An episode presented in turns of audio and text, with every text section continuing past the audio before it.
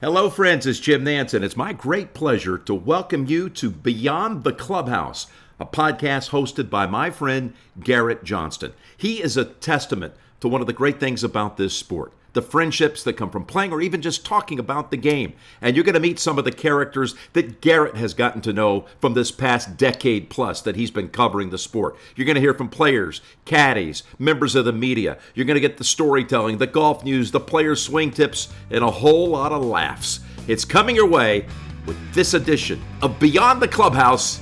Here's Garrett.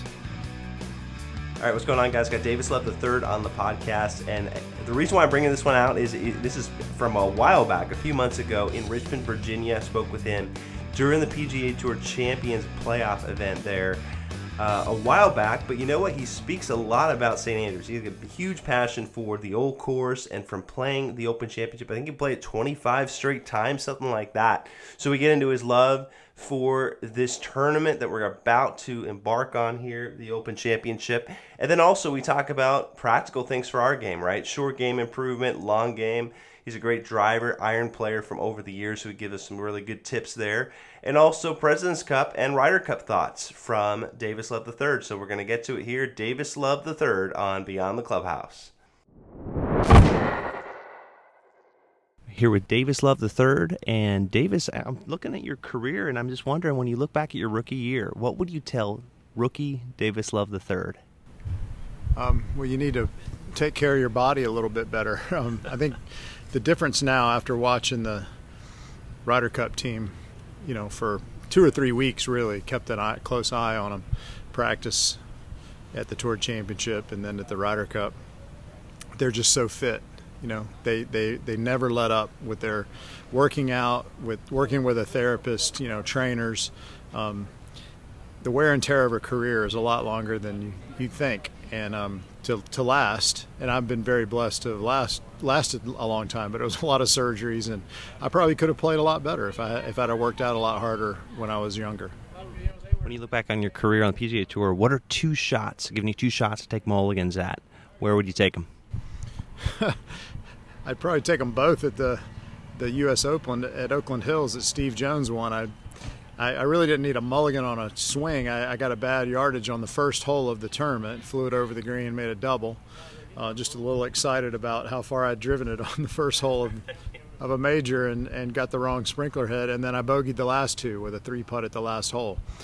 And I lost by one. So, you know, just the three putt on the last hole, you make a a tricky 20 footer downhill to win the U.S. Open, and I three putted it, and um, didn't even get in a playoff. So um, I've thrown away a lot of shots in my career, but the, that that last three putt in the U.S. Open was tough to take. What's that feeling like in, in an individual sport like this when you know the buzzer sounds and then you just got to deal with it? Well, I was I was in that category of you know a player that should win a major. I kind of got myself into the category of best player to have never won a major and so it's disappointing when you get a chance to win one and you don't pull it off. And I had a lot of close calls, um, a lot of second places and a lot of top tens, but um, you just have to move on. You know, you, you're not going to win every one of them, but uh, when you get that good a chance, it's it's sometimes tough to swallow, but it makes you work harder. Probably made winning uh, at Winged Foot that much sweeter, I'd imagine, right?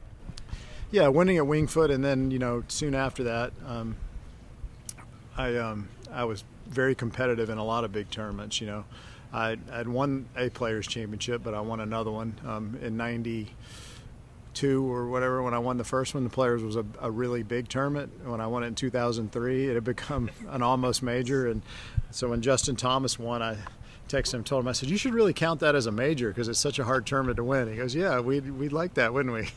so, um, yeah, I, I felt like against good fields, you know, obviously the PGA Championship's one of the best fields in golf. Against good fields, I got myself in a position where I felt like I could win them.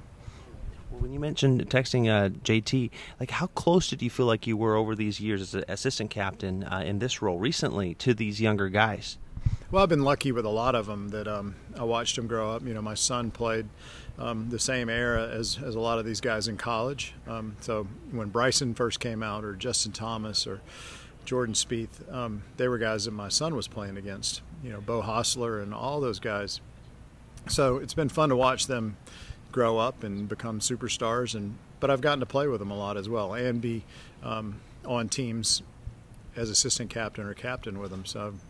Uh, I'm very blessed to, to have been able to do it that many times with these guys. I keep saying I need to go, but um, you know I got one more at least. Uh, President's Cup in Charlotte is going to be a lot of fun, and um, you know this team really has been on a roll. I, I know Paris was was disappointing. Jim Furyk did a great job as captain. We just had a couple guys that, you know, weren't playing as well as, but the last four or five cups they played really, really good golf. This is a really uh, amazing team, top to bottom, one through twelve, really that Ryder Cup team. And now for you to take them in the very next year, how how much are you looking forward to that opportunity, knowing their depth? Well, I said all along. We, we probably are not going to get the same 12. And then as soon as I see the next President's Cup list, you know, Sam Burns is up at number six or seven. Um, so it, will shake up a little bit, but the core group, um, you know, there was a core group uh, in every generation of guys. You know, it was Curtis Lanny, Ben Crenshaw, Tom Kite. Um, we're, we're a core group that I, I joined in with as a kid. Um, so now there'll be there'll be some young guys that join in, you know, with the Dustin Brooks, Jordan Justin group. But we have a we have a good core group, and um, you know I would love to take the same 12, but you know Sam Burns was right on the bubble, Webb Simpson was right on the bubble.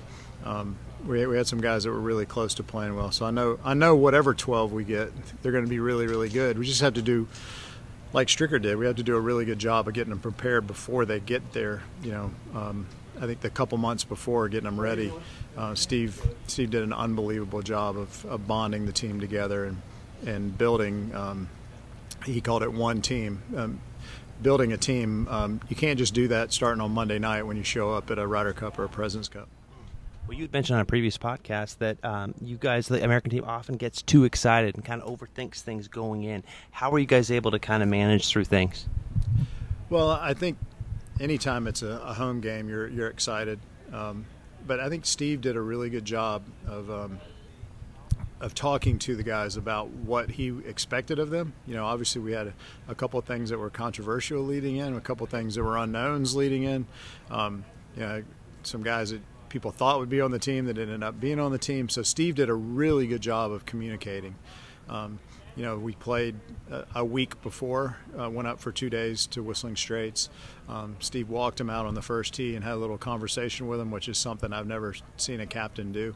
Each and every player? Or? Yeah, everybody was there. Brooks wasn't there because of his wrist, but everybody else was there, players and caddies. Mm. And um, Brooks got a full explanation of what, what the captain said on that first tee a week before.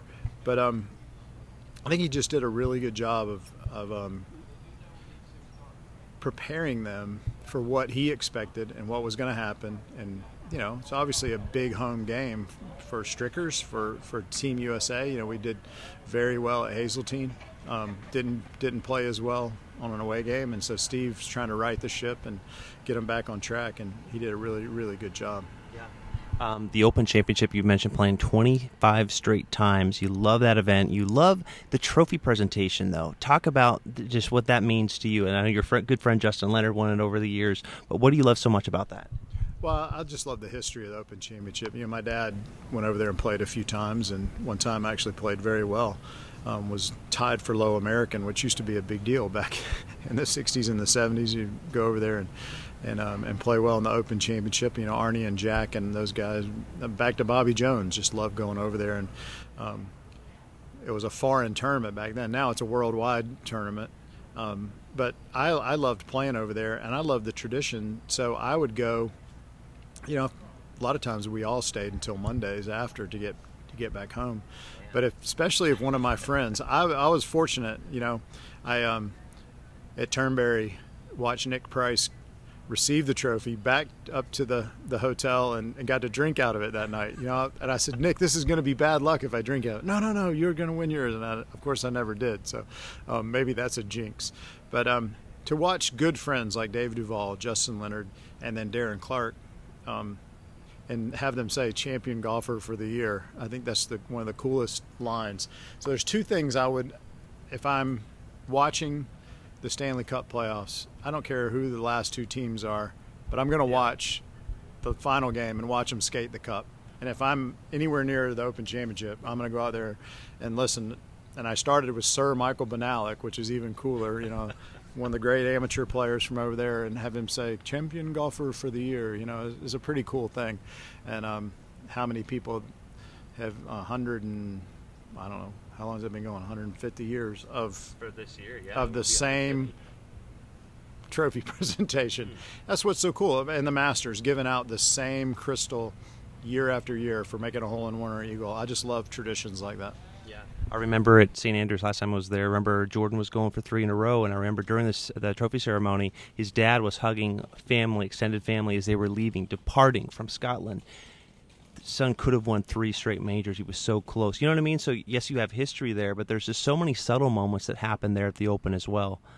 Yeah, it's just uh, an incredible um, tradition, and all the way back to you go to St. Andrews, you go to Old Tom Morris's grave, and my wife said, "Well, we did this last time we were here." I said, "Yeah, and the next time we come here, we're going to do it again," because it's just paying homage to the to the origins of the game and carrying on a tradition. And um, you know, I I just love to see that literally kids that I knew in high school and college and are now winning major championships, and I get to watch them do it. Yeah, the last aspect of the interview, wanted to get a little advice on amateur golfers as weekend golfers. Five topics, uh, general topics about how we can improve our game. So when it starts with driving, what are some good fundamentals we could work on? Well, driving, I think the, the best advice my dad ever gave me is swing at a pace you can control. So here I am, 57 years old, and I'm still trying to remind myself, don't swing so hard. Um, now I have a FlightScope radar fancy machine, and it will tell me when I swing too hard, the club face gets closed. And if I smooth it out and swing 80, 90%, the club face squares up. You get more smash factor. My dad didn't know what smash factor was, but he could hear it. He could hear it. And if you swing too hard, you're just not going to catch it in the middle of the face and it's not going to go. So swing at a pace you can control, which means, as I was a little kid, keep your feet on the ground when you swing hard. You know, if you lose your balance, you've you've lost your swing. Um, that's the biggest thing with driving. And then I, I think most amateurs don't aim well, and especially with a driver, you have to be very specific. You have to pick out a spot to hit it. If you're aiming at the fairway, you're going to miss. You have to pick out a tree, pick out a uh, some sort of a target to aim at, and and that way you you quit looking at the woods. As it relates to iron play, is that similar to? Do you want to be thinking real target oriented, or, or what's good thoughts there? Well, I think iron play, the, the farther you are from the green, I think this is where like Tiger Woods and Jack Nicklaus were so good. They aimed at the middle of the green. And they weren't expecting to hit four irons in there and spin them in there two feet every time. Now they did that, but they were trying to hit their longer clubs in the middle of the green. And then when you get to shorter irons, Bob Rotella always says, you know, under 130, 140 yards, then you start aiming more at the flag. But same thing, you got to pick out a target. If you're aiming in the middle of the green and you're not specific, you're going to just miss the green. So um, we, we always say the TV tower. The amateurs can't aim at the TV tower, but you have to pick out something to aim at and try to hit it there. And a lot of times you'll miss it towards the flag just out of instinct. But if you're aiming in the middle of the green, you know you're now there's no three irons, but you're four, five, six, seven iron, and then as you get closer to the green, start aiming more at the at the hole. Um, you'll be a lot more consistent. You'll hit a lot more greens. Um, and then also uh, green reading. You're talking about hitting greens, but green reading. What is the right kind of approach there? Having the right attitude. Well, um, if you watch the pros, especially on Bermuda, they walk around and look at different views of their putt, and then they look in the hole. They're looking for grain and I'm shocked when I play in a pro am how many times I could say, "Well, don't you see that it's dark if you look that way? If you turn around the other way and look, it's light." And they go, "Yeah." I go, "That's where it's breaking because the grain's growing down the hill 99% of the time. It's not going to grow uphill." And my dad again always said, "Imagine it's raining. Where's the water going to go?" If it's going that way, that's which way the ball is going to break. So I, I um, always try to when I when I get an amateur, I try to get them to stand on one side of the green and then stand on the other and, and get a feel for which way the grass is growing. And um, you know, especially on Bermuda, if you if you don't read the grain, you're done. I think that's what Jordan Spieth does so well. Is he's he's one of the best green readers I've ever been around. Therefore, he's one of the best putters on the tour because everybody's got a good stroke. But if you if you read the greens right, get the pace of them, uh, you can make a lot more putts What about the right attitude for chipping around. We put a lot of pressure on ourselves with chipping, but yeah, chipping. Um, again, you got to keep it real simple. You got to make it as many of the strokes um, as you can like a putting stroke. Uh, you don't see pros with a whole lot of flippiness. You know, sure, Phil hits the, the magical lob shot a lot, but most of it's really straightforward. And one of the great um, golf digest school things I learned watching the great all those great teachers back in the day is minimum air time, maximum ground time.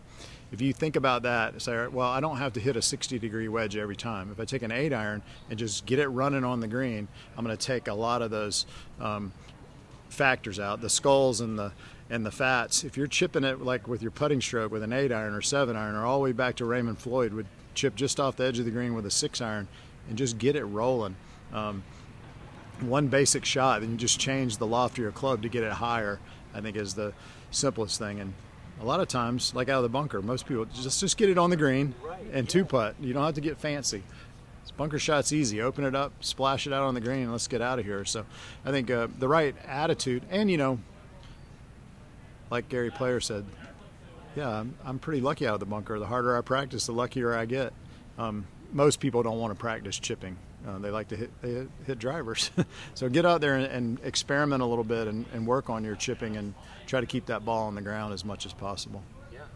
Well, Davis, appreciate you joining me here on Beyond the Clubhouse here for a few minutes. All right. Thank you.